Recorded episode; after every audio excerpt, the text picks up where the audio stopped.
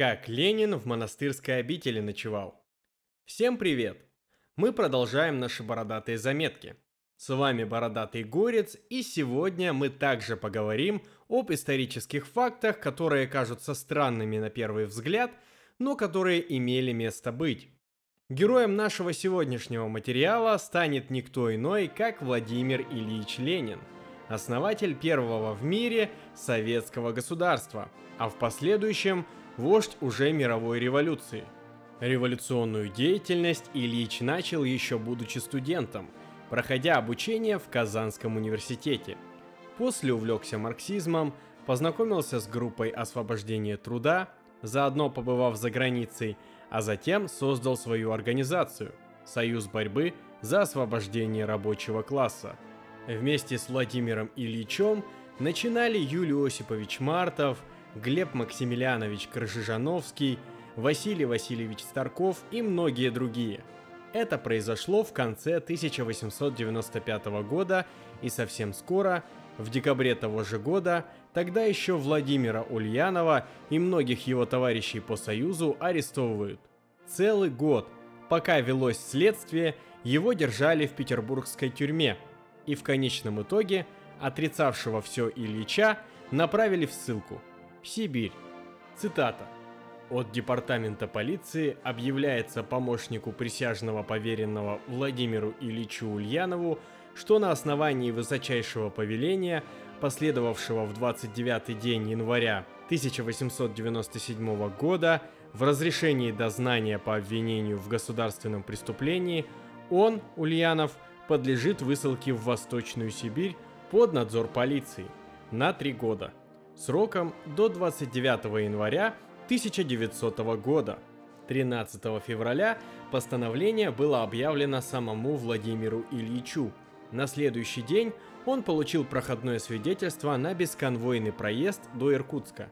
В тот же день, 14 февраля, были освобождены из тюрьмы и его товарищи – Крыжижановский, Старков, Ванеев, Запорожец и другие. Некоторые из них еще будут упомянуты – Отъезжать сразу Владимир Ильич не хотел, надеявшись на несколько дней остаться в Москве. Два ему были даны по решению следствия.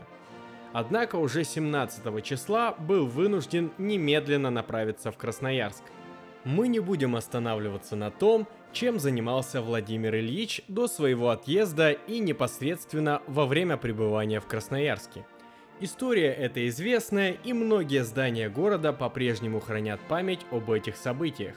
На зданиях висят мемориальные таблички на Енисее на вечной стоянке «Святитель Николай». Именно на нем мы и сосредоточим наше внимание. Нынешний корабль-музей, изменивший свой внешний облик при советской власти, изначально считался одним из самых быстрых на Енисее колесных пароходов – он принадлежал красноярскому предпринимателю Александру Сибирякову и на тот момент уже 10 лет проходил регулярные рейсы по маршруту Минусинск-Енисейск.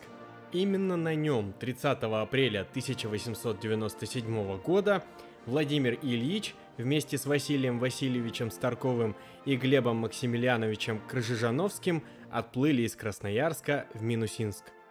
Владимир Ульянов отправлялся в Шушинское – Крыжижановский и Старков в тесть.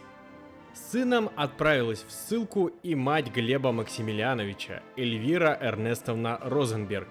А провожали осужденных революционер и близкий друг Владимира Ильича Ленина Анатолий Александрович Ванеев, невеста Старкова Антонина Крыжижановская и Петр Ананьевич Красиков.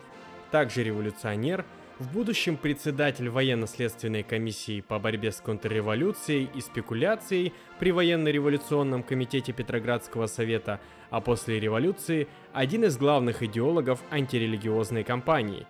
Отметился в революционной деятельности и его двоюродный брат Михаил Назарьевич Красиков стоял у истоков создания комитета РСДРП в Красноярске – Вместе с осужденными на пароход поднимались высокое церковное начальство, облаченное в белые и черные одежды, переселенцы, рабочие, лесорубы и плотогоны. В общем, самая разношерстная компания. Цитата. «Сегодня проводил трех товарищей, назначенных в Минусинский округ. Веселыми и жизнерадостными уехали они. Один в село Шушинское, двое других в Тесинское. Ванеев письме Труховской. На их пути лежало 53 населенных пункта, два из которых – монастыри. Красноярский Успенский монастырь и Знаменский общежительный скит, в те годы также уже ставший монастырем. Помимо Владимира Ильича Ленина, две эти обители связывает еще одно имя – отставного унтер-офицера Федора Васильевича Васильева, принявшего монашеский постриг под именем Филарета. Именно ему обязан своим появлением Знаменский мужской общежительный скит. Он был его строителем и первым настоятелем.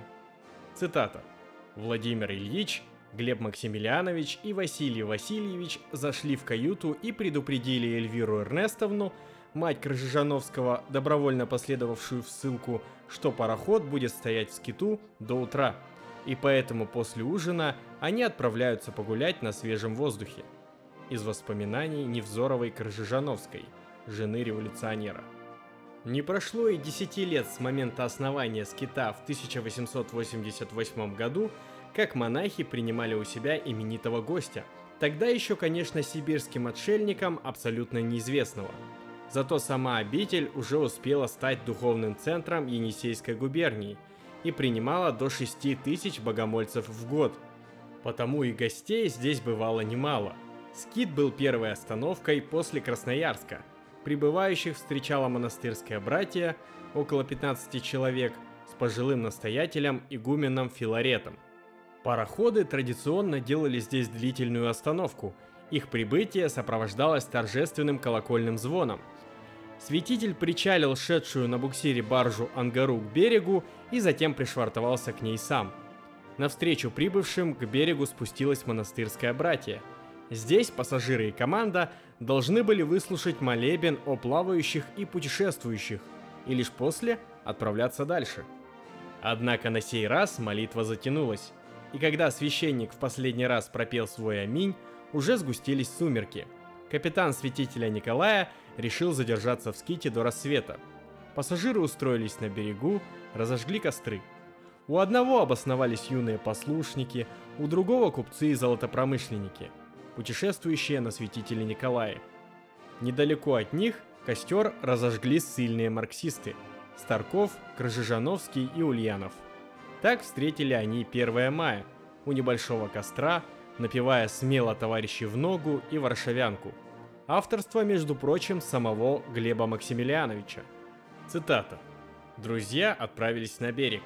Увлекшись разговором, они не заметили, как пересекли Филаретов ручей и оказались вблизи устья Маны, в расположении запретной арестантской зоны, где велись заготовки шпал для железной дороги.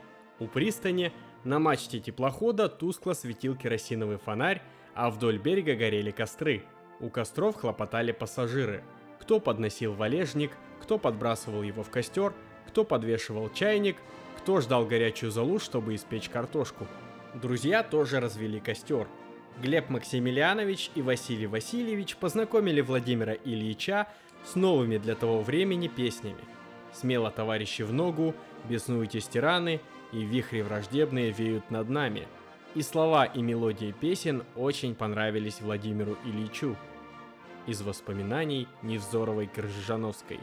В дорогу святитель Николай отправился только на утро – Однако 5 мая обмелевшие сорокинские перекаты на Енисее преградили путь пароходу.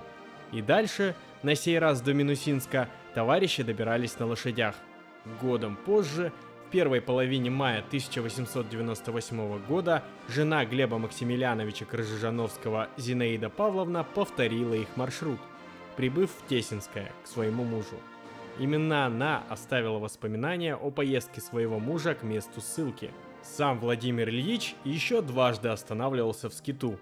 10 сентября 1898 года во время поездки в Красноярск и 20 сентября 1898 года уже при возвращении из Красноярска.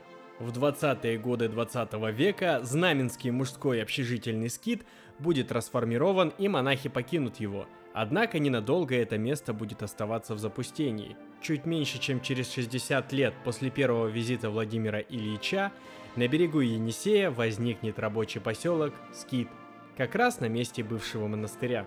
Правда, приехавшие на строительство невиданной ранее по мощности Красноярской гидроэлектростанции связывать свое поселение с монастырским прошлым не хотели, и между собой называли поселок Комсомольским, а позже уже официально Дивногорском. Временный поселок гидростроителей в 1963 году стал городом. Возник там же, где когда-то на одну ночь остановился будущий автор идеи электрификации страны. А 30 марта 1973 года, в дни празднования десятилетия Дивногорска, о прогулке Ленина, Крыжановского и Старкова рассказала газета «Правда». Однако ничего особенно нового там сказано не было – да и сама статья, как вы понимаете, больше была посвящена молодому Дивногорску.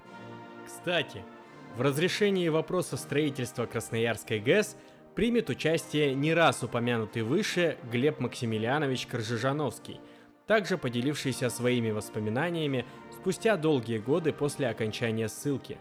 Цитата. «Очень памятна мне одна из последних прогулок с Владимиром Ильичем по берегу широкого Енисея – была морозная лунная ночь, и перед нами искрился бесконечный саван снегов. Владимир Ильич вдохновенно рассказывал мне о своих планах и предложениях. Ленин говорил тогда об организации печатного органа и создании при помощи него партии. И вот сейчас, вспоминая те далекие годы, я думаю, да, есть что-то глубоко символическое в том, что именно на Енисее будет сооружаться величайшая в мире ГЭС. Здесь на берегу Великой реки Ленин думал о завтрашнем дне России. И вот этот день наступил. Пребывание Ленина в Сибири осталось в памяти ее жителей, чьи воспоминания после собрал и изучил Владимиров Ефим Ильич, автор книг «Ленинские места на Енисее» и «Поездки и встречи. Ленин в Сибири», а также Иванский «Ленин. Сибирская ссылка» и многие другие. А у меня на этом все. Смотрите наши ролики, слушайте нас в формате подкастов, подписывайтесь на наши соцсети, читайте интересные книжки. Всем пока!